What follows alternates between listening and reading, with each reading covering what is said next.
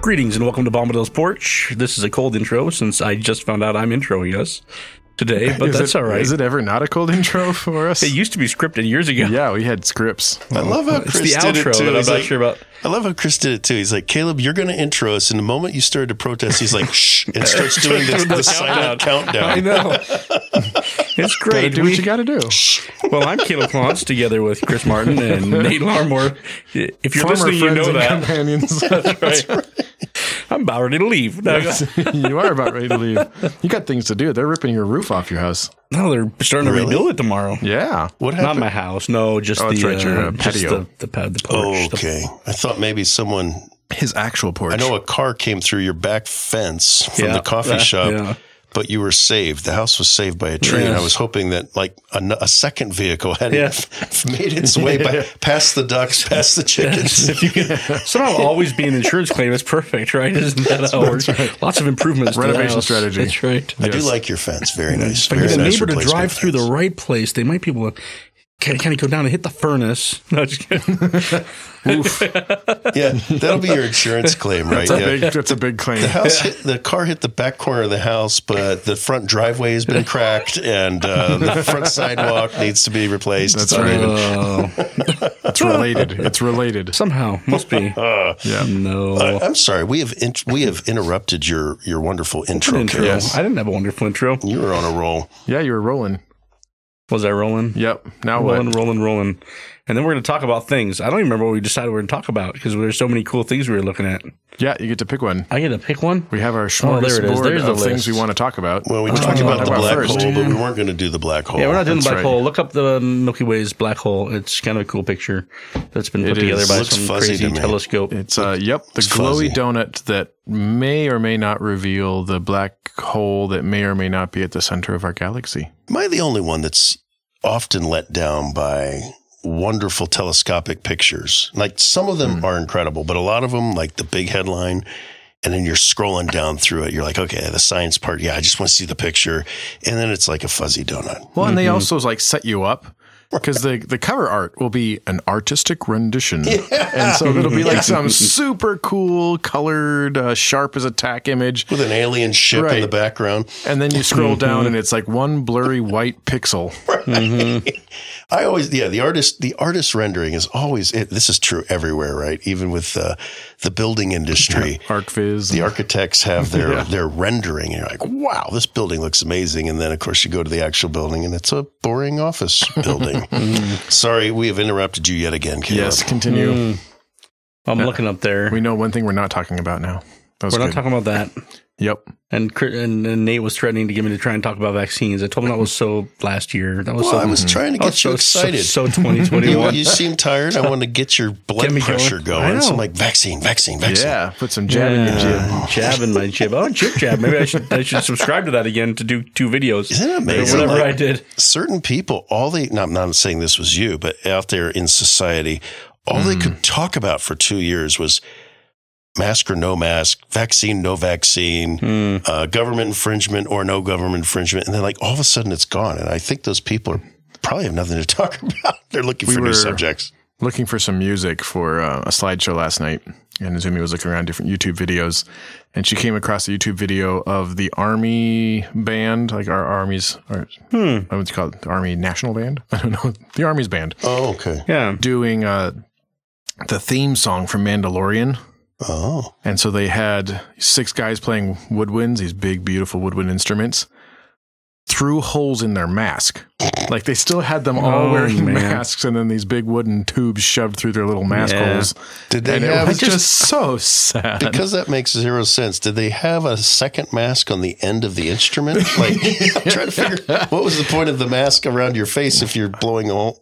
optics. It's all Yeah. optics. There were we some- love optics. We're And gonna then they were all spaced out. And then oh, they Okay. panned over to the rest of the orchestra. They're all crammed into an orchestral pit. But the guys on the stage, masked and distanced.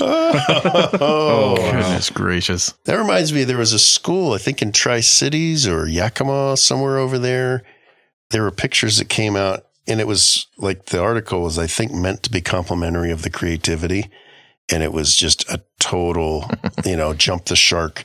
The kids were in these little plastic tents. I remember seeing those. Remember the picture of the kid with the tuba? Like this poor yep, sap. He's just completely guy. Mm-hmm. contorted, trying to play his instrument inside this plastic tent. It's ridiculous. And you know that had to have looked hilarious live because of how much air goes to that instrument. that whole tent was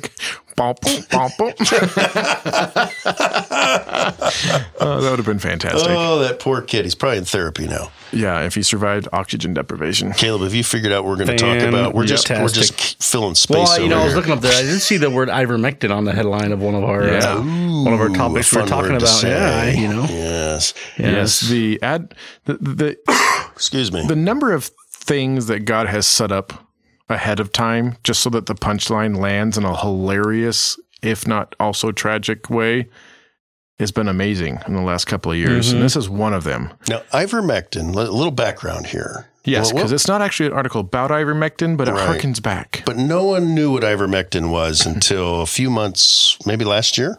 When, Right. When was there? There were headlines about this. Nobody outside the medical community because it's an old drug. It's been around forever. Or what was it? I mean, treating with malaria? No, what did they use it for? Maybe malaria. Yeah, Well, I'm it's been, trying to treat- remember it's been used for treating things in the past. I, I think we used to. I mean, I don't know that we took it in Bolivia, but I think our people take take it in third world countries, especially. It is a, yeah, it's an it's an anti-parasitic. Yeah, Um, And it's used a- around the world. a I've probably- variety of probably have taken uses. Some humans, some other, but like Mm-hmm. horses. I think they were they use this for something. Maybe same thing, like Yeah. deal with parasites. Right. That's Okay. why it was pitched as a horse dewormer. Well, it's just like a living thing dewormer that the Mhm. guy who invented it got a Nobel Prize for. So, I bet that's fun to talk about at cocktail parties. For Hmm. What did guy. you What'd you get your Nobel for? do you want to hear about my research? you want to see pictures? Look at all these worms I dewormed. Nobody invites him anymore. Nope. So this got some press last year because some celebrity types that that had been.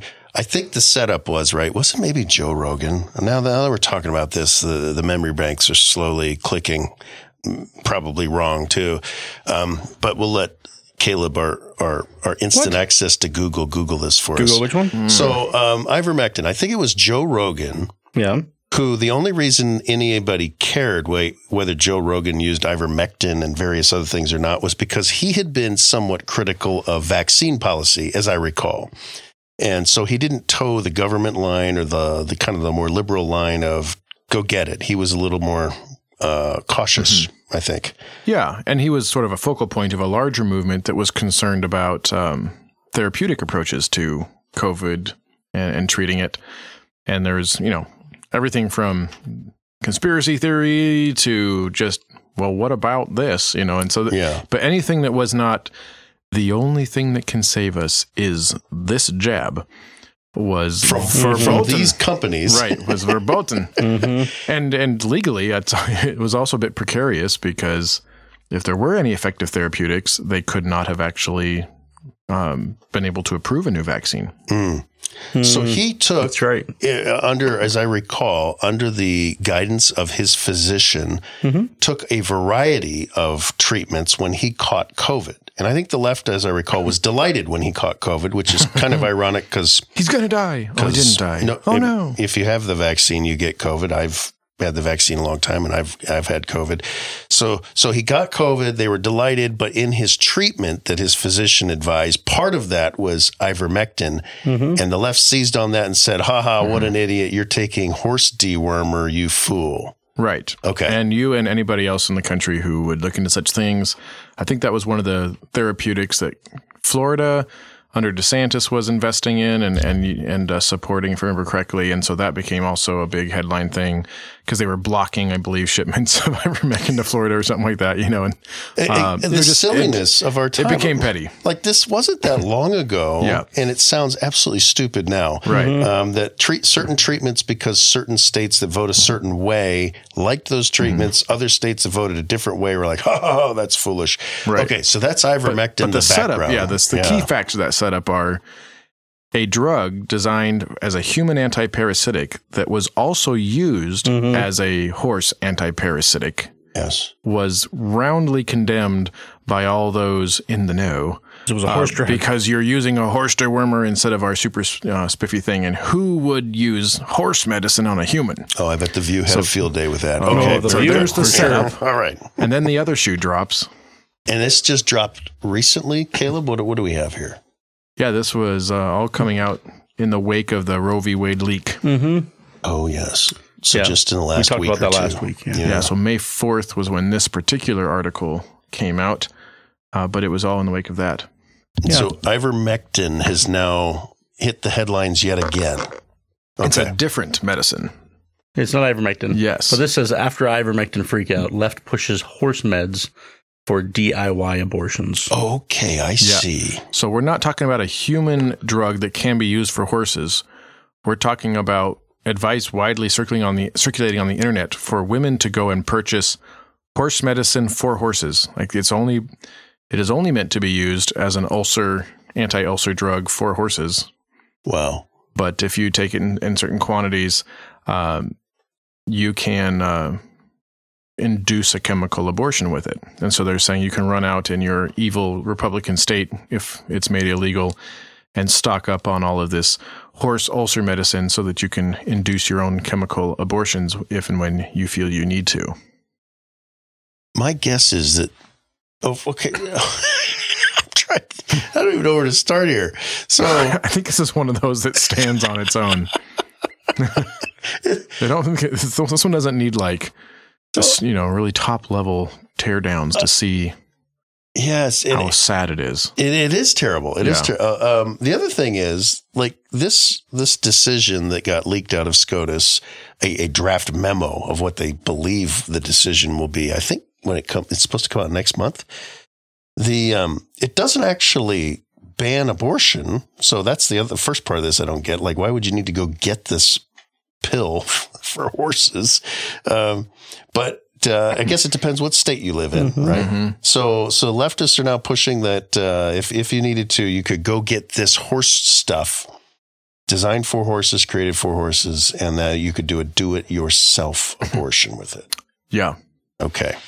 yeah, All right. and it's it's sad. This particular drug has been used in the past um, and explored for abortions and things, but uh, it had some pretty nasty side effects, especially since um, during labor that can cause a torn uterus, severe bleeding, hysterectomy, death of the mother or baby. so.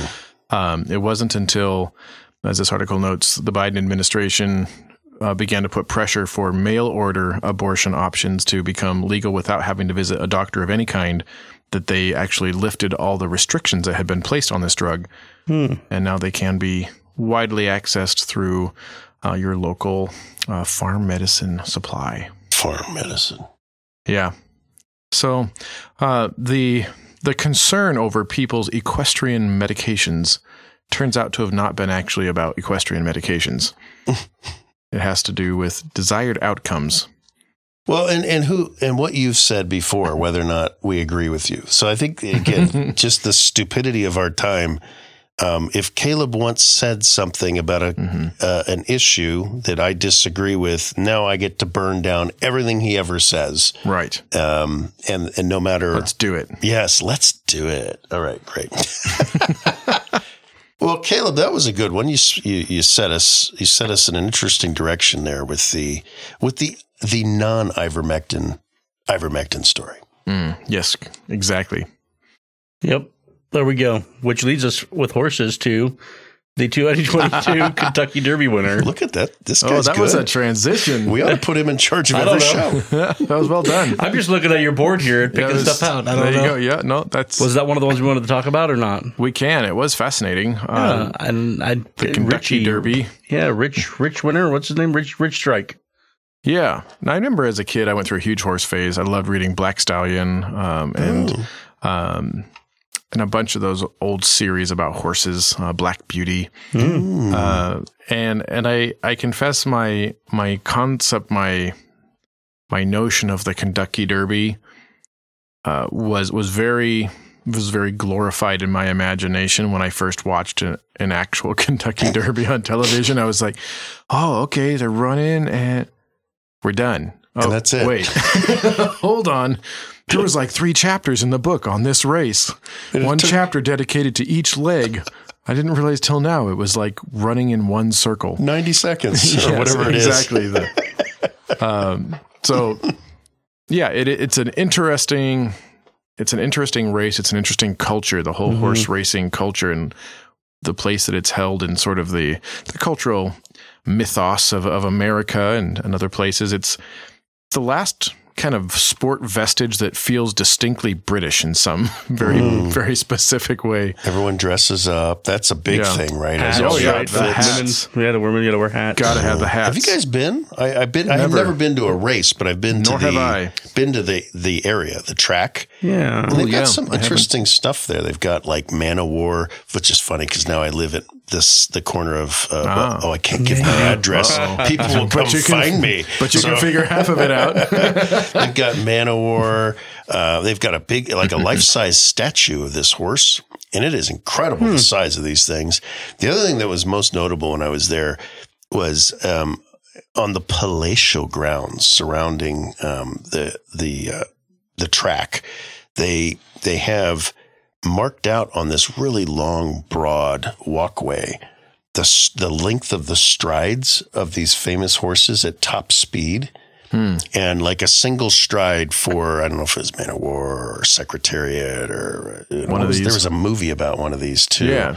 Uh, Biscuit Eater or something like that. Seabiscuit. Seabiscuit. Thank you. And uh, Now they're You gonna knew make that, didn't you? They're gonna You make. wanted to they're say gonna make. biscuit eater. You know, Rich Rich Strike is going to get don't a movie. ruin my Oh, material, Chris. uh, but they they had this stride, and it was incredible. Like at, at full gallop, um, the distance between like where where his feet would touch Hmm. and then so eh, eh, eh, I mean I forget what it was like 50 60 feet or something at full stride Whoa. so the power of these things is pretty pretty amazing but yeah much ado about not nothing but much ado about a very short period of time this this Right. race mm-hmm. is not a just- long race How many millions and I don't know, potentially even, well, probably at least tens of millions, I would imagine. and betting and Uh, whatnot. yeah, between the betting and all the things that go into these these races, just how much uh, investment there is in this, and and this year's Kentucky Derby had a fun turnout in that uh, there was an eighty to one long shot, the last in the pack, uh, who ends up coming back to win it at the very end. Uh, making it the second biggest upset in the history of the Kentucky Derby, which has been going on for 148 years now. You have to go back to 1913 to find a longer odd Wow. uh, victory uh, with old Donerail. now because we're good christians we don't know anything about gambling or odds uh, but uh, um, i can do a little math so 80 to 1 if i put a thousand dollars down Are odds sinful? Um, they shouldn't be, but but I was well informed that horse racing is heathen, and I think um, I went to a horse and race so is I can't playing cards. Bet, betting betting on the horse races. But eighty to one. So if I put a thousand bucks down, I won eighty grand on this win. Is that how it works? Some people made a lot of money. Wow. Yeah. Uh, yep. So if you if you had put money down on the on the the slowest horse, now it would be interesting to figure out if you did the math. If um, let's so we've got two two winners now in the last 148 years at odds 80 to one or greater. Hmm. It'd be interesting if you maybe shorten that up to like 70 to one or 60 to one.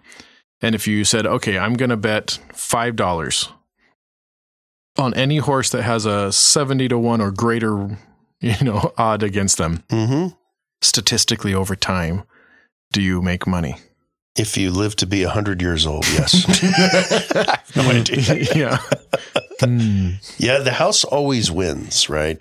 Um, except in these, I mean, sometimes, just like the uh, the NCAA basketball brackets, the upsets come and the surprises come. yeah so a, a fun story uh, uh, one of the things i like about stories like this there's the the thrill factor the interest factor but i also think it just constantly reinforces the the providence factor in life.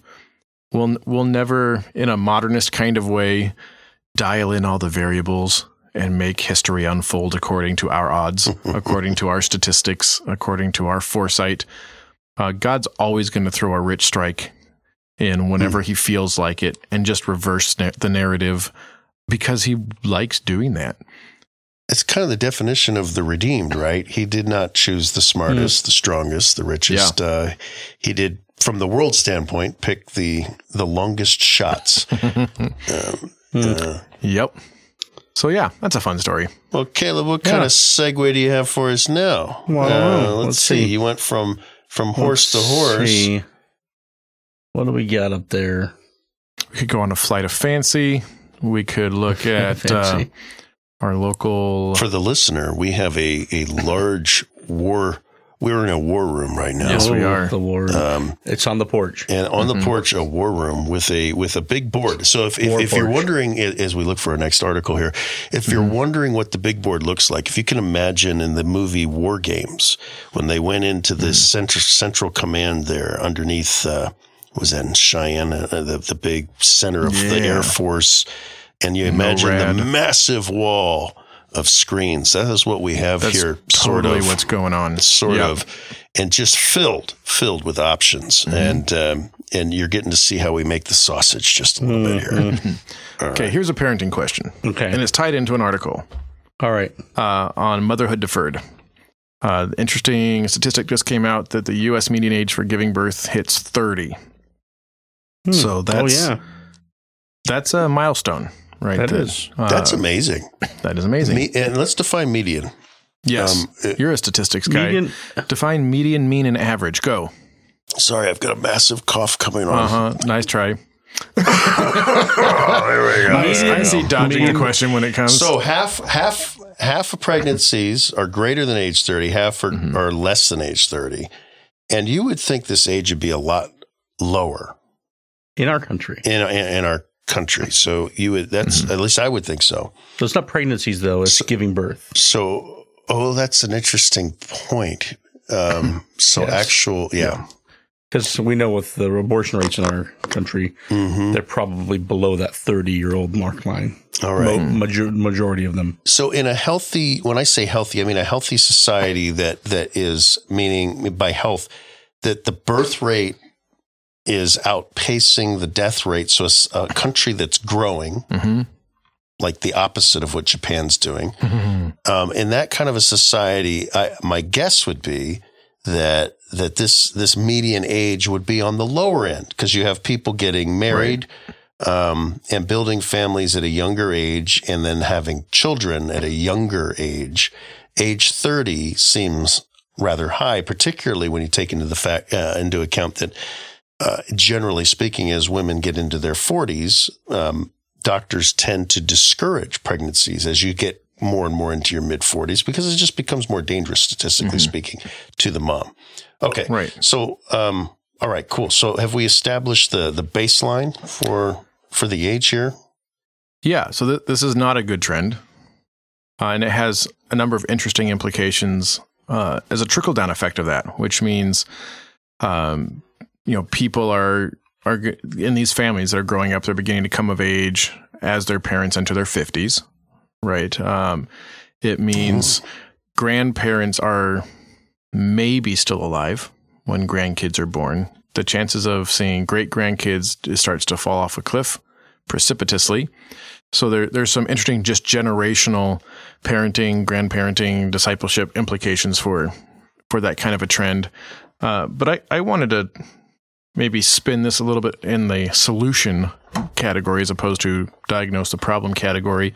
I had a chance to speak to uh, our church's college career group called Ignite here recently, which I very much enjoyed. And I think a few of them listen to the podcast occasionally. So if you're in Ignite and you're listening, hi. Thanks for joining us. Shout out. Uh, shout out. Uh, one of the questions was, what are some of the relationships to be investing in in this season of life as we're we're transitioning, and we went through a number of them. Uh, one of the things that I I encourage them as one of the relationships to invest in is a a spouse to find find somebody and get married, um, and, and not to wait around as long as our culture says to do that. Uh, where where it'd be interesting to hear some of you guys, especially as fathers, um, and you guys all have daughters that are a little bit ahead of mine, uh, uh, or sons that are ahead of m- mine in approaching that age or in that age. Uh, how would you give counsel to a young person when it is it is a manifest good thing for a young man or woman to grow up and mature, find a spouse, start a family, right? That's a good thing. hmm There will be those who are like Paul, where, nope, not interested. I've got adventures to go on. Uh, and to make that a conscious choice. I'm not just delaying taking on responsibility, but I've decided to dedicate my life in singleness to this cause.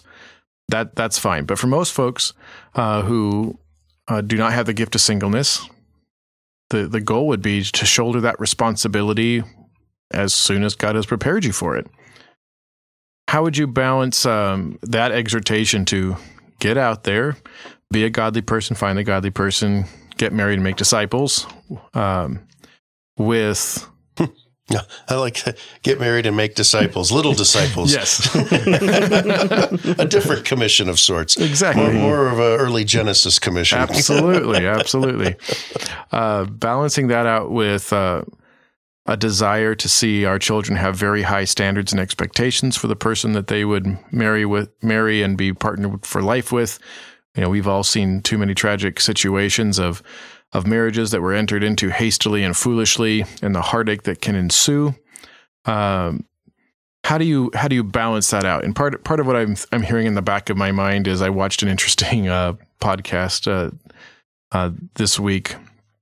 Individual I don't believe has any connection to the Lord, but has gone viral, particularly in the African American community, of fielding questions mostly from African American women about why can't I marry the kind of guy I'm looking for, and uh, he had one episode in particular where there was a lady saying, "Hey, I think I have all this to offer, and I'm I'm shooting for this kind of a upper crusty kind of a guy," and, and he was like, "You're average at best," you know. It was just kind of this brutal.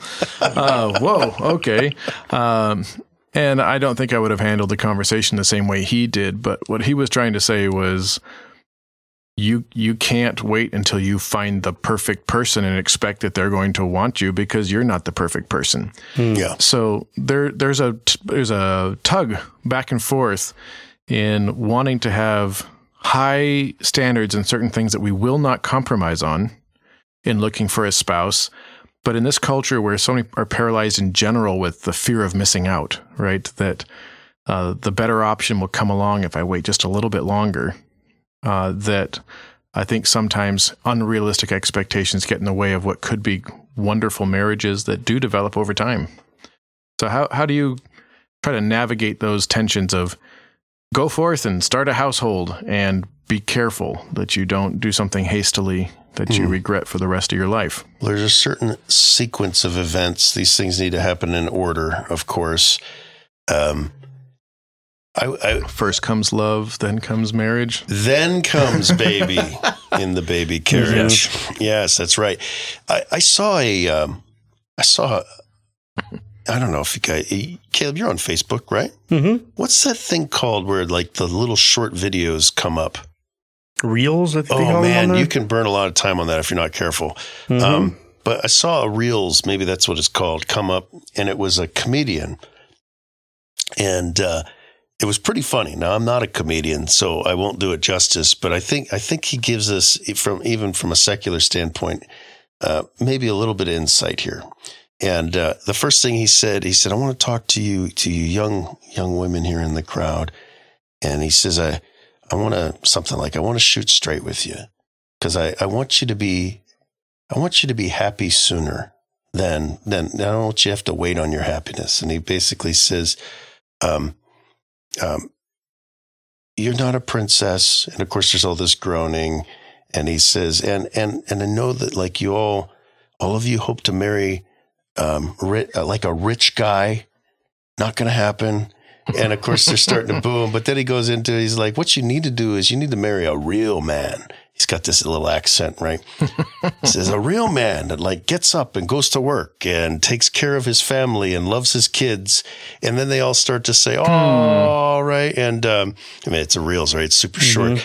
But, um, and then he then he says something about he's like and and I, and I know some of you girls are like oh that's I need that I need that and he's and I know some of you are saying but can he can he please have abs? And he's like no no real men don't have abs. Real men have a keg right? Like a big guy. So anyway but the point is uh, as funny as it was there is um, I think you're right. There's this if we're not careful as parents, and if we're not careful as individuals, there is that it's a powerful allure of missing out on something. And sometimes, if you're holding out, you don't even see what's right in front of you. And mm. I don't want to miss out, Nate. I don't want to miss out, Uncle Nate. I don't want to miss out. mm-hmm. um, miss out on what? There might be somebody else out. That's true. But if God has placed you in proximity with someone that is, that has the right, and this is very important, the right set of qualities. And, um, and I just, I think God does that. Mm-hmm. And, and so, when eh, the right set of qualities is a key phrase in all of this. Yeah. What is the right set of qualities? right. And and I, I think, you know, there there's gonna be various there's gonna be some variations on this, but my perspective is first and foremost, does that person love Christ more than mm-hmm. they love you? Mm-hmm. Um, or more than they could ever love you? That is absolute priority. And um, identify it, that. So if you if if for my daughters, mm-hmm. is this a guy that is more interested in being part of leading you towards becoming a more godly woman? He's more interested in that than he's interested in you going to work so you guys can have a great vacation or a boat. Is he more interested in his personal walk with Christ mm. than he's interested in um, in having a fat 401k or retiring early. I mean, I'm just, I'm picking idols here, mm-hmm. right? Intentionally picking idols. So is he more interested in a household where kids are growing in their love and their knowledge of God's word and their love for Christ? Are those his priorities? So a man that is spiritually focused, a man, and and it doesn't mean. And some people are like, "Oh, well, he sounds like kind of boring." No, there's a lot of guys that are spiritually focused are fun to be around, right? Um, the joy of the Lord comes out of them, but they also have a seriousness to them in the right areas. So I'd say that's the first thing. Another critical thing, in addition to that, mm-hmm. and I and sometimes this is going to be a natural subset but is this also someone who is who works hard? Now, I tend to think if he's spiritual minded and he loves Christ, then he's going to take all these issues of character very seriously as well. But but sometimes you know these are important things. Somebody that knows how to work hard, somebody knows how to stick with something, somebody who knows how to be committed. Um, there's just all these character qualities, right? Um, and so those are the things that I would say are um, among. Not certainly this is not a a um, an exhaustive list that I've just provided, but but issues of character, issues of substance, who this guy is, who does he want to be, and all of that being inf- uh, informed and fueled and fired by his relationship with Christ. Mm-hmm. So I've I've monologued there a little bit. Caleb, what are your? You've got it's a daughters. kind of question. Yeah, a little bit. When I've got sons your and daughters. Turn. Pontalog. Yeah, we're focused on the daughters right now. We can get to the sons, sons, in a yeah. bit. Yeah, both are important. Oh, were we focused on the daughters? Not, well, he did. I did. But you don't have to. Well, I know you were. I think I mentioned your daughter first daughter, because so. my oldest is a daughter, but uh, yeah. But yes, for our children in general, um, a similar list for sons, by the way, but a, there's some mm-hmm. differences there. But mm-hmm. well, yeah, I mean, I think you know Yeah, I, obviously, Nate, what you were saying. I mean, you want you want a, a partner that for sure shares the values that you have, um, that that loves that loves the Lord, um, that's going to push you toward Christ. Um, you're not going to find a lot of that out though, unless you actually engage with anybody. And I think that's where we sometimes, you know, some of our, our, you know, some young people aren't just don't actually ever try to like. I'm not saying you have to date, but like, where are people your age hanging out in the church? Like, what are they doing? Are they going to Ignite? Are you going to Ignite? You know, are they, uh, are they, uh, you know, then going to game nights or doing other stuff that might be happening? I, you know, you have to, you have to do some of those things. And I think you have to actually, I mean, as a young man, especially, I think you, you need to take some initiative and saying, Hey, I'm not sure, but let me, let me pursue this and see if this is somebody that I would want to, you know, want to be, be, to get to know more. I guess there's little steps there, right? Like yeah, there's certain things about character you're gonna you're gonna get to know a little bit just from from going to church on Sunday or whatever it may be. And then I mean, I think serving serving together mm. in the church, you learn a lot about each other. Um, I think those are some things that are that are good for uh, as far as that's concerned, because you want to make sure that again, you want to make sure you share the values. You want to make sure that you um, that yeah, and, and I don't know where else I'm going with all that. Now I'm getting lost, lost in my thought. To our to our younger women too, our ladies, our single women that are out there, and our daughters, and our mm-hmm. daughters. I I am, and this is probably just paternal paternal instinct. I am highly suspicious of interested young men mm-hmm. because I was one. Sure. And and I and I think I think too it's especially for young women to this is where you look for wisdom. Not just wisdom within yourself, but uh, how mm-hmm. you feel about someone. Although I do think women have a powerful instinct about people that's pretty amazing sometimes.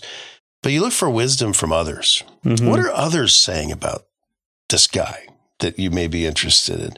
Because sometimes others they don't have the the the emotional mm. filters and, and and and pay heed to that. It doesn't mean to say that they're always right, but just uh, this, apart from your commitment to the Lord Jesus Christ, your life partner is your single biggest decision that you'll make. So it's an mm-hmm. important one, not to be rushed into. But I think to you know, looking at the premise of this entire segment, it's also something you don't want to punt off indefinitely. Oh, I'll find him after I've done my career, or after. And, and guys will do this too I don't have time for mm-hmm. for to be married because I'm just too busy. I've got too much going on. I've I'm in the throes of my career. I'm getting my my second or third master's degree. Mm-hmm. You know all this different stuff. Yeah. By the way, there are certain jobs that um, you ought to know um, will destroy your marriage. Uh, yes, and that should factor into your career choices. Yes. I, I, was headed in that direction at one point in my career, heading into a field that, um, and I was married too although we didn't have kids yet. Um, but Nita and I, we went into it, I'd say eyes wide open. But as we went through the process of the vetting and all this different stuff you have to go through and saw, wow, everyone that I am working with that, that through this mm-hmm. you know, process that's in this world are on their like their second, third marriage or no marriage at all mm-hmm. anymore. so that factors in, right? Mm-hmm. If you're going to be a Navy SEAL or something, and that's your thing, yeah, okay. Um, you you may you may you may need to to think about uh, pulling up pulling the woman you love into that world. Mm. Um, but but having said all of that, I think um, you know there's there's clearly uh, this is an important decision for people to make. Something that I've become more sensitive to um, since having come here to this church. By the way, um, is I don't want to say that I had a different opinion. I just hadn't really thought it through much because my kids were young. Is the idea that date, dating with purpose mm-hmm. as opposed to dating for fun. Mm-hmm. And uh, group dating, sure, you know, have at This is how you get to know people. But sometimes you see kids. Uh, somebody, one of my, uh, who was it? Might have been one of Mandy's friends was talking, or she was telling mm-hmm. us like these two are boyfriend girlfriend, and, and, and our natural response to Mandy, who's eleven, we're like well, that's dumb. They can't get married till like mm-hmm. whenever, right? Yeah. What do you mean they're dating? First of all, they're you're barely mature enough to carry on a normal friendship at that age, let alone a romantic one. The soul yep. well. So, uh, yeah. Anyway, back to back to getting us on task here. There's to your point, part of why we're here on Earth. The greatest part, I think, the one of the greatest parts of being a a a Christian is the way that we can display Christ's love and God's plan within within a marriage and within mm-hmm. a family. And, yes. and and that and, and that is on display. It's like it's in some ways it's the hardest and it's probably one of the more powerful testimonies that you'll have to your neighbors, to people that your kids go to school with, um, people that your kids are on sports teams with or whatever, orchestra with. Mm-hmm. Um, so now that that's not to say that God calls everyone into marriage, but I, I would no. say just looking around me, it seems like He calls most, not that, all, but that most. Is, that is the norm, right? Yeah. Mm-hmm. So, which doesn't make the abnormal somehow inferior. No, right. right. Paul was like, "You losers can't wish you could all be like me," you know. Yeah. single is awesome. Yeah. But he was also the guy that taught us more in the New Testament about marriage than anybody else Mhm. because it's it's the norm. Mhm. And and for most of our children that's what it'll be. I think some people who punt punt the notion of marriage because they have other priorities for the here and now. Mhm. Um, you see this a lot in the secular world, by the way. This idea that if a woman is gets married, that somehow she's ruined her prospects. Um, you know, I guess it depends who she married. But but the fact that marriage is synonymous with ruining your potential, I think, is an absolute lie. Mhm. Um, in fact, uh, marriage often expands people's prospects Mhm. because now you're not just pulling on your own, you're pulling with someone. And it's not just you and them, it's you, them, and the Lord. It's Mhm. like you are now in a in an in a completely new uh, state that Mhm. you are not pulling alone anymore. You have someone that is pulling with you and has your back in a way that no one ever has and no one else no one else ever will. Mhm. So I think that's a lie of the world. Um, the other thing um, that's that's important, and I got to say, I'm I'm kind of evolving on this too because I've had a Mm. couple of relatives get married very young, and and I'm not used to that at all. Like, What's very what's very young to you? like not out of college yet Okay, strikes me as very young. I got right? married very young. So Culturally, yes. Historically, not so much. not really. It's kind of, Yes. old, actually. yeah, but you have no income, so that's kind of my. Mm-hmm. It's kind of how you I- do have income. You can't have income. Uh, if you're in, if you're in college. There we go. No, if you're that age, Let him have it, sure. Caleb. If you're that, depends what kind of college you're if you're, doing. if you're in college, And you're working? generally speaking, you don't you don't have enough income to cover your own needs, let alone others. Now, by the way, not true. I'm not just- anymore. I'm saying Oh, we got a live one. Here we go. I'm saying I'm evolving on this because I have relatives that are in the process of Okay, doing this. okay. Mhm. But it's certainly not easy. Um, True. would I recommend it? Probably not, but again, I it depends on I, the I'd situation. recommend it over having a really long engagement. Going, hey, yeah, I'm really interested in you, and let's be engaged for four years while I finish school. And then, oh yeah, I didn't quite get it done in four years. Now it's going to be five or six. And then, well, I don't have the job yet. And I think that those things are that's just dangerous. Uh, and uh, so I, I would, yeah, I would recommend it instead of that. Doing it together. Yeah, I don't know that I would pick the ex- the opposite you picked is like the thing to bounce off of. But um, let's put it this way: had I been Yes. married Sure. Mhm. at nineteen or twenty, Mm-hmm. the level of immaturity within my heart was so profound. Well, that yeah. it would have made my marriage, those early years of marriage, much more difficult for me. So, Sure. uh, and and, and when Mm-hmm. I as I reflect on, my goodness, like if I had, again, I might have just been more more immature than than most guys. I don't know, but but um, the point being, as a guy, if you're entering into marriage. Are you are you at a level, at least in some capacity, a maturity level Mm-hmm. that you can sincerely lead, right? Because Mhm. someone's got to lead, and so that's a big question.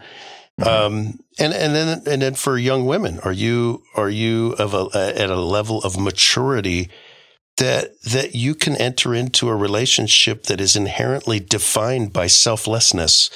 Not to say that you're ever going to be unselfish, but most of us are still, even at our ages, Sure. still crucifying the selfish flesh Yeah. on a daily basis. But I think generally speaking, most teens I know, even teens of an older uh, strata, you listen and you, you ask questions and you listen to the answers and you're like, well, well, you know, sounds like every other team, monumentally selfish. Mhm. Um, but but again, uh, everyone's maturity level is going to vary spiritually, et cetera. So, so my my my word to our young men is grow up. Like It's two words, Marriage but is well, yes. yeah. My, my, my word as in like Yes, my in advice. Bolivia, in Bolivia, my it's- advice, it's yes. Like word. grow up, grow go. Yeah, grow, grow. No, my, but no, but but grow up. And that Yeah. doesn't mean that you're uh, that you're. Um, uh, I don't know what that is. Some guy slid underneath your door here. But Uh-oh. anyway, um, you know, it, We're being evicted. I, I- I think well, you're you're never room. to some degree. w- There's always more maturing to do, and so I get what you're saying. But you know, I know guys that are my age and older that, that, you know, if I said, Hey, you got to wait till you're mature enough, probably shouldn't be married. Right. So, and that, and they are, but, uh, but, you know, gr- grow up, young men grow up. And if you, if you can work hard to provide for a family, that's when you can start thinking about it. And that, I mean, that's what we tell our, our young men too is, yeah, obviously the whole dating thing and getting, you know, getting out there. That's for when you're ready, right? When you're ready mm-hmm. to be, you could support a family and, and uh, not just a wife, but but kids, right? Because no yep. matter how you think that you're you might not have children, nothing's a guarantee, right? So even if you're God. using yeah, right. even if you're using birth control and all sorts of other things, Yep. There's there's Human there's, there's there's just there's a chance you could end up you know uh, with with more than just you and your wife, right? And and you need to be able to provide. Which would be a blessing. No, you need to be able to love and to provide. You don't need to necessarily be able to provide everything you know, to the standard that yeah, you don't somebody need to provide else has. What the online guidelines say. Oh yeah, yeah. So yes, if and, and and so then young women, if you're looking for a level of provision, quote unquote provision, that is beyond what that young man is going to be able to provide you, then you need to either reevaluate what you think is a need or you or you probably need to wait. Well, yeah, when so, you move out of your parents' house, you do not do not expect to move into the same standard the same living. kind of house, right? Yeah. Your parents didn't start there. Most no. of us, in fact, when you start, uh, and this is an unfortunate artifact of, of our time, right? Um, most people are starting from scratch every mm-hmm. generation, right? That's mm-hmm. the that's kind of how things go. Um, so yeah, you're going to start you're going to start out poor, and that's not a reason to not start, by the way, because you're yeah, going to start there exactly. pretty much no matter what. Mm-hmm. Um, but I, I, think I think you know, Chris, I keep trying to keep in mind how you set this up. Mm-hmm. If you are waiting till you feel ready, you will never be ready because none of us ever feel ready for anything. Right.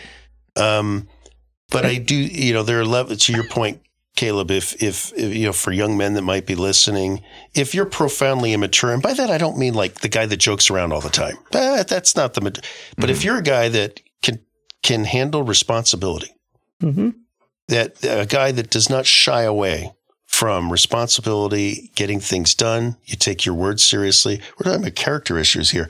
You're a guy mm-hmm. that takes your own spiritual walk seriously.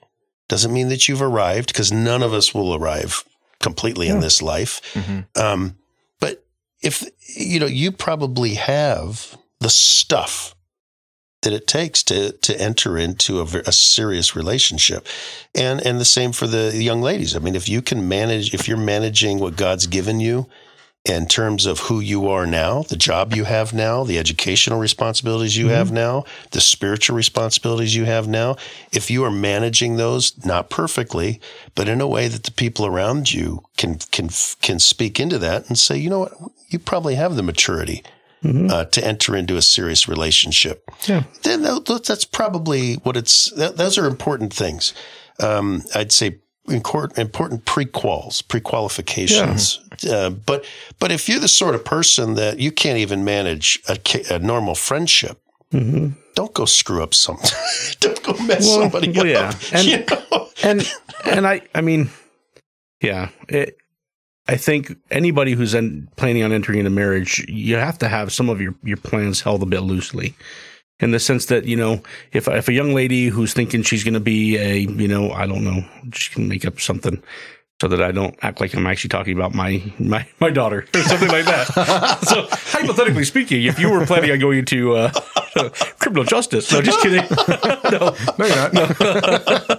no, but if you're planning on being a, you know, if you're planning on being a doctor or something like that, and, and you know that is what you know, your life's passion is, and that's what you're doing, and, you know, and you're going to school for it, and you meet this wonderful young man, just you have to know that you may you may be be well, you, well, you will be wife and mother and and biblically, yeah. if you're gonna gonna hold to kind of that your uh, our what we would believe is at least a biblical worldview, there's there's roles in in that, right? And that, yeah. that there's the your husband is going to lead and hopefully be the primary provider. Doesn't mean it always yeah. ends up being that way.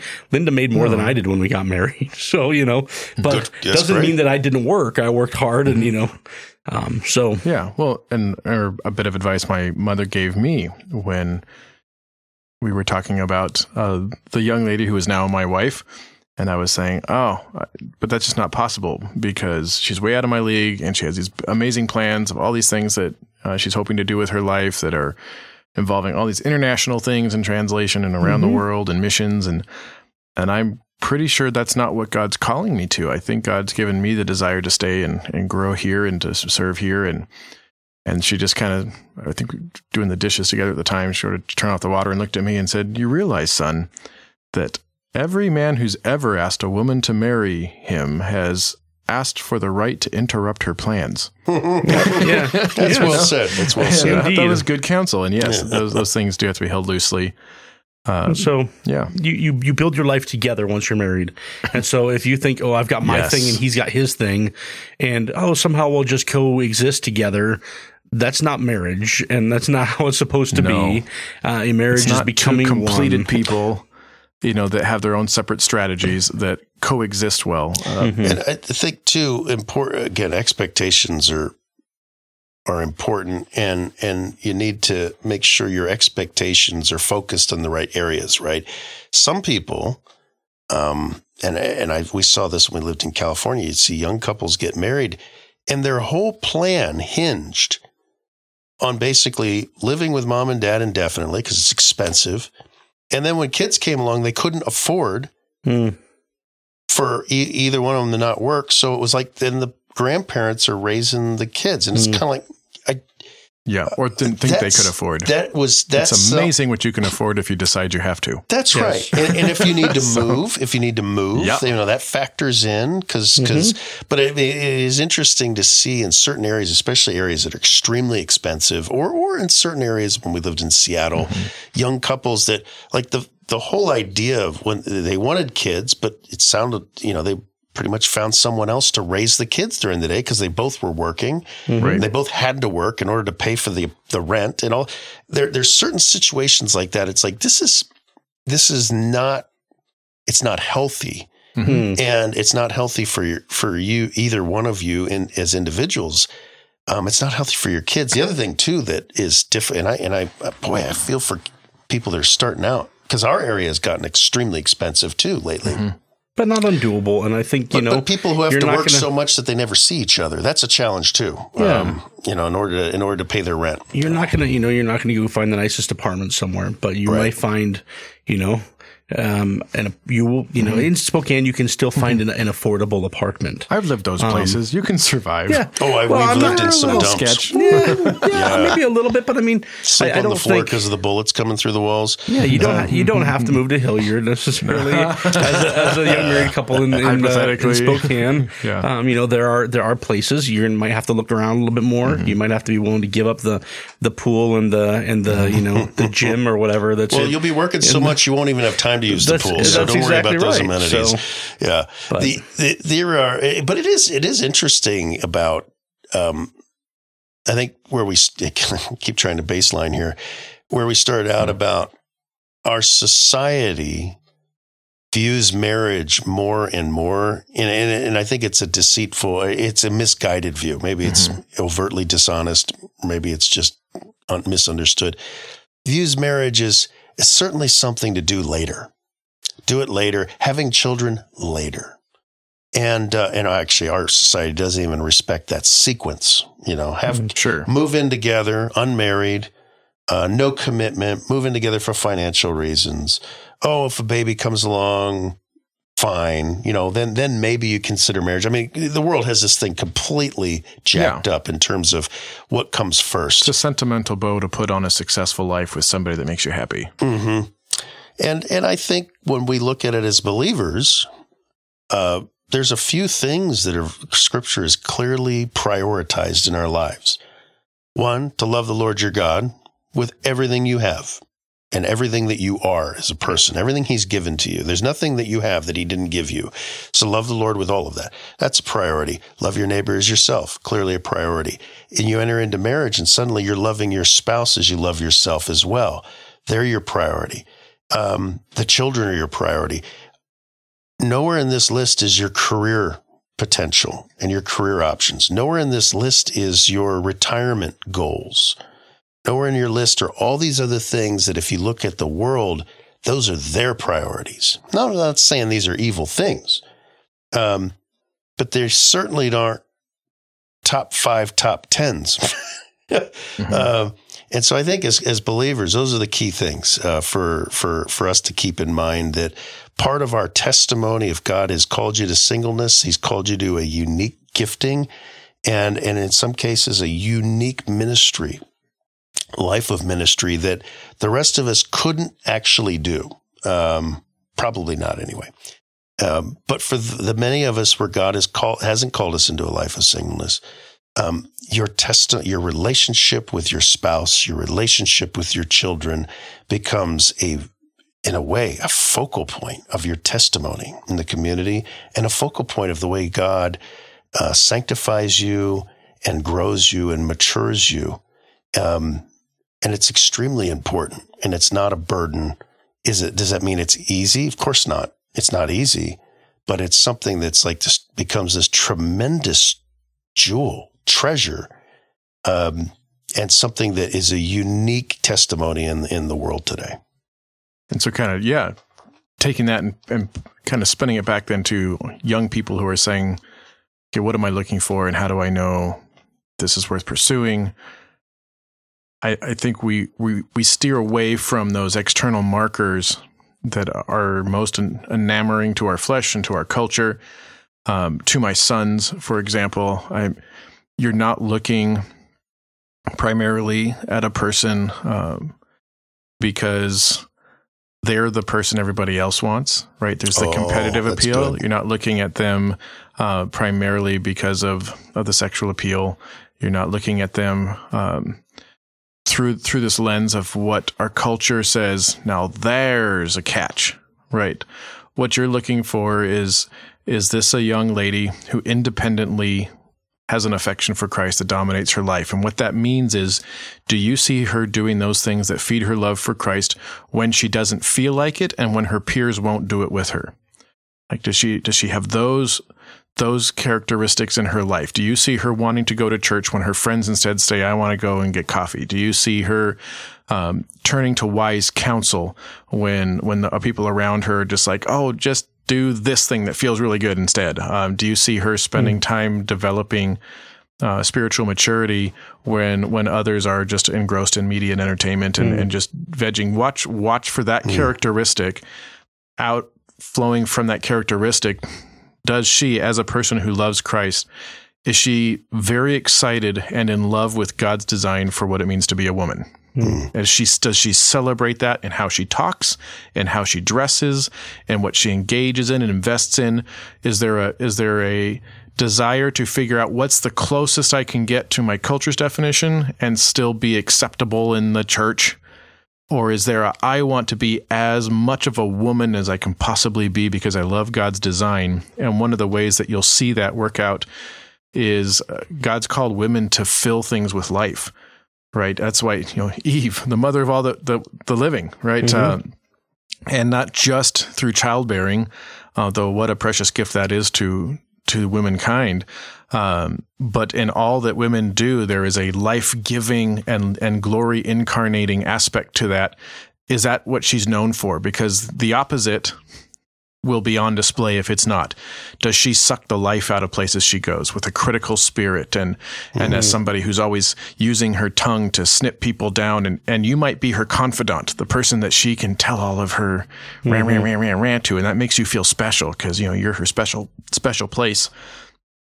But at some point, you need to realize if she walks through a garden, everything within 10 feet is wilted, you know, after, uh, or does she walk through a, a wasteland and leaves a garden behind her. Is she that kind of a person? If if you spot that, hmm. um, that is the person who's the trajectory of her life. She will be more and more lovely year after year after year hmm. after year.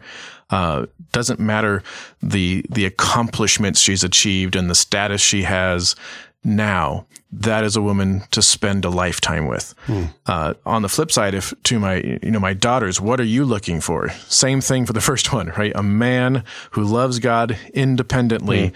according to those to the same test. Does he do what feeds his soul and feeds his affection for Christ when he doesn't feel like it, and when his peers won't do it with him? And if you spot that, that's the most important thing. And I would add maybe something here that I think uniquely is important to men, and that is has he ever been fundamentally humbled in life? Hmm. I, every godly man I've known hmm. has at some point had not just a generic attitude of humility, but there has been some point of reckoning with his maker in a way that has broken his pride. Not that he doesn't ever struggle with it again, but there's been some kind of hmm. fundamental humbling that has taken place. And you can just tell when someone's experienced that. You can tell a young fool who's still full of himself. And often it's through suffering. Uh, sometimes it is just through learning truth and reflecting on it. But you can just tell when they realize how unworthy they are and how great God is, and their life all of a sudden becomes based on grace and not based on their own strength. Because the glory of young men is their strength, and so men are uniquely tempted in that. So I would add that as a unique factor. And then you want to add, is he excited and loves God designed for a man? And does he express that by constantly shouldering up underneath responsibilities? Uh, the the the opposite side of that coin, just like you know, you, with women, do they fill it with life or do they suck all the life out? Is this a young man who's characterized by responsibility or by irresponsibility, right? And that can be irresponsible with his words, uh, with his humor, with his pastimes, um, with not following through on commitments that God has put into his life, or is this a is this the young man who seems to always be in the thick of wherever the work needs to be get be getting done. And he's doing it and he's doing it faithfully. And if you find that kind of man, um, even if he's not yet this spiritual sage, right? Even if he's not yet accomplished, doesn't wear the right clothes and doesn't drive the right car and doesn't have the right paycheck and doesn't live in the right house, that is the trajectory of a man who who will be more and more satisfying to follow because he'll be coming more and more like the Savior uh, year after year after year. And so, if you're a young woman and you spot a man like that, uh, that's a, a good relationship to consider pursuing. There's also the subjective element. If someone just bugs the snot out of you, then it's not God's will for you to marry them yet, right? Uh, because marriage is a gift. He doesn't curse you with marriages that are gifts from his hand. Now, we may take for ourselves a curse because we were not willing to wait for him to give us a gift, but God does not give the gift of a marriage that is a curse in disguise. And so, yeah, if you're like, you know, that seems like a really wonderful person, she'll make a great wife for somebody someday. I just really don't enjoy being around that person. That's okay. They're great sister, love the Lord together. Don't feel like, oh no, she checks the box. Now I have to marry her. But if there's an if there's a desire, if there's an interest there, and you see those non-negotiable markers of spiritual trajectory, then then there's not a lot of good reasons to wait uh, once you find yourself in a position where you can shoulder up those responsibilities. And if you're wondering, well, then what am I supposed to be doing in the meantime? Be those attributes the other person's Yes. looking for. I, you know, I had a chance to spend just a, a little bit of time with Ignite a month ago or whatever it was. And that was one of the themes that came out of the conversation Hmm. was if if there are areas that you know you need to grow, look around you and and do you when you look there's whoever you hang out with, you you are going to become like them. Mhm. Uh, and uh, it's just the nature of uh, iron sharpens iron, and it doesn't always sharpen either. Right? if you're hanging out with dull, dull-headed people, you will become dull as well. That's Yeah. right. Um, but and that's another thing too. Yeah, just surround yourself with with people that you want to be like. And as you as you pursue relationships with people, uh, another thing too, I think is interesting, is look around you and and look at the people around you that you would like. You see, not that anyone's perfect, but you see elements of their life, elements of their family. That you're like, I would like to be like that, and then bird dog them because you want to hang out with that. If you're a guy, you want to hang out with that guy on some level. Now, people like that are often very busy because they're in a stage of life that it, by the way, it just gets busier until all the kids are out. And then all of a sudden people are like, wow, I actually have time again. But, but if you, if you want to be a certain way, then you need to hang around people. Now, don't expect perfection because it doesn't exist. The more you hang out with people, the more you realize, oh, they're, you know, they're, They're people. They're normal people.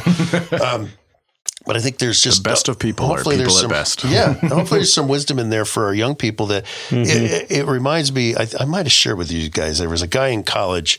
Uh, I'll leave out his name, Um, uh, a real character though, and uh, he used to talk. He was always talking about About Herbert. Herbert sounds like Herbert's a good character fine. name. Oh, he'd be so mad if we if he knew I called him a Herbert. But he, uh, yeah, Herbert, we'll call him. He would. He was a few years older than the rest of us. Like he started college a little late, and he would always be talking about, you know, the wo- the woman I'm going to marry. And man, he would just describe this stellar lady. And then because you're in college.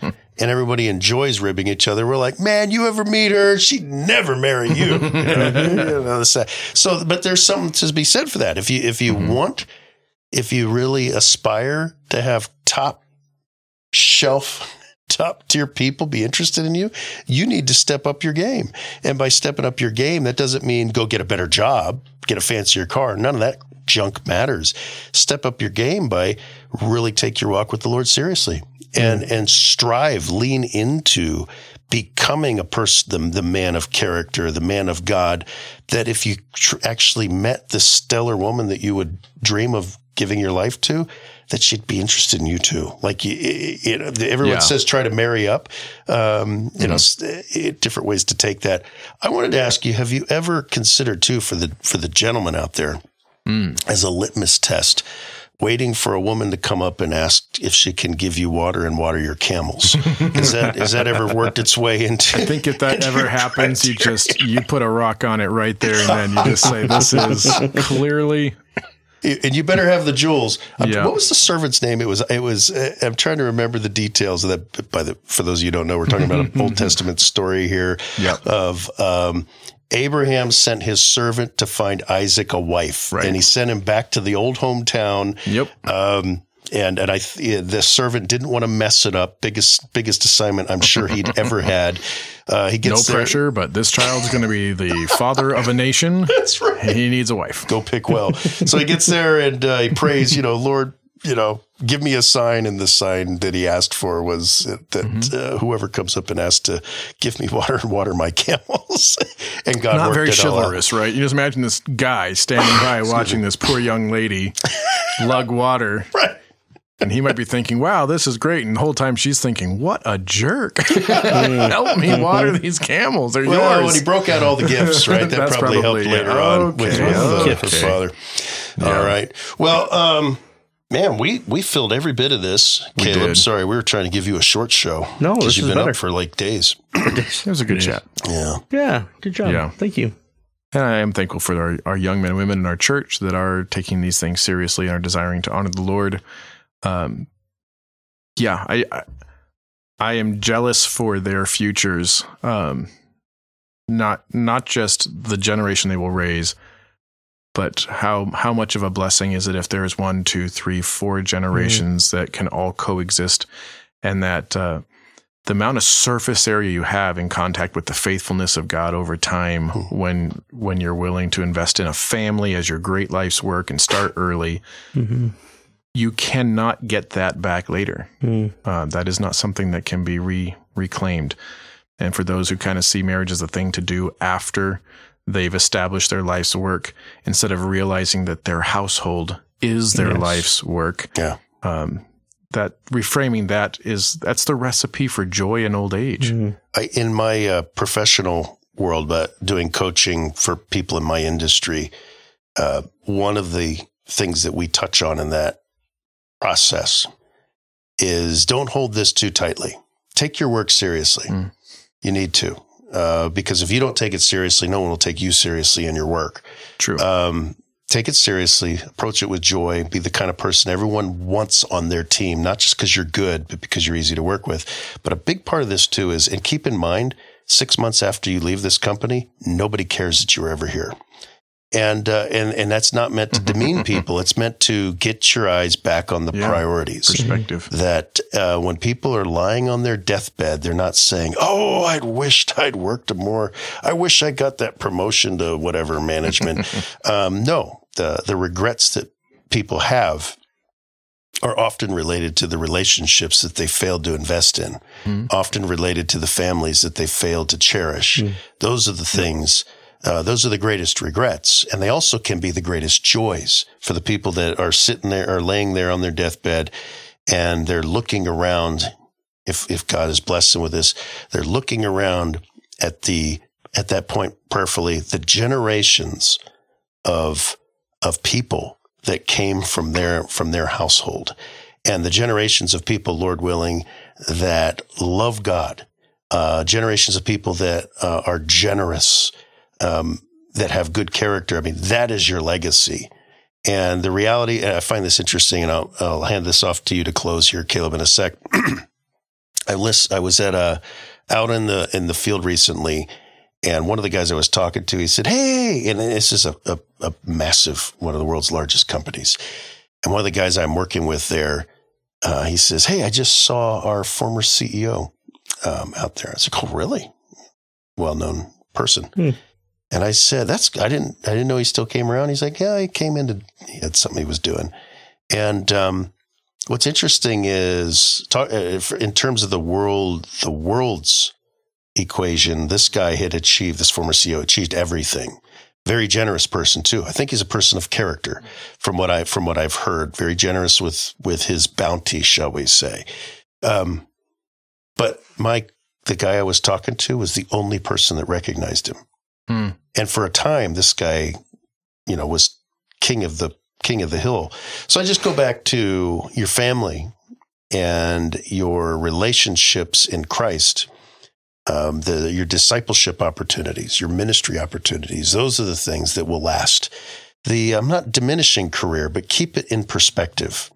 It's just a gig. it's just a gig and a mission field, but the work itself isn't the thing that uh, you're going to be remembered for. Said. Well said. Yeah, I, mean, I don't know if I have anything. You should have just closed it. And, and we and we bid you adieu. Thank you for tuning in. Uh, yes, bombadilsporch.com. Yeah. That's right. we do thank you for joining us on Bombadil's Porch. Uh, we hope that uh, you've enjoyed your hour and 11 and a half minutes with us. And uh, thank you for joining us. Uh, I hope you will uh, join us again next time. Um, and uh, you may send us a message um, at uh, whoa, where am I going with this? Uh, you can send us an email to There you go. bombadilsporch.com, uh, gmail.com rather, um, or visit our website where you can leave us a voicemail, and that is bombadilsporch.com. We'd love to hear from you. We'd love to know what you'd like for us to talk about as well. If you've got something specific, or if you'd like to join us in the porch, we'd love uh, to have you on as well. So uh, bear those things in mind. And with that, we say adieu.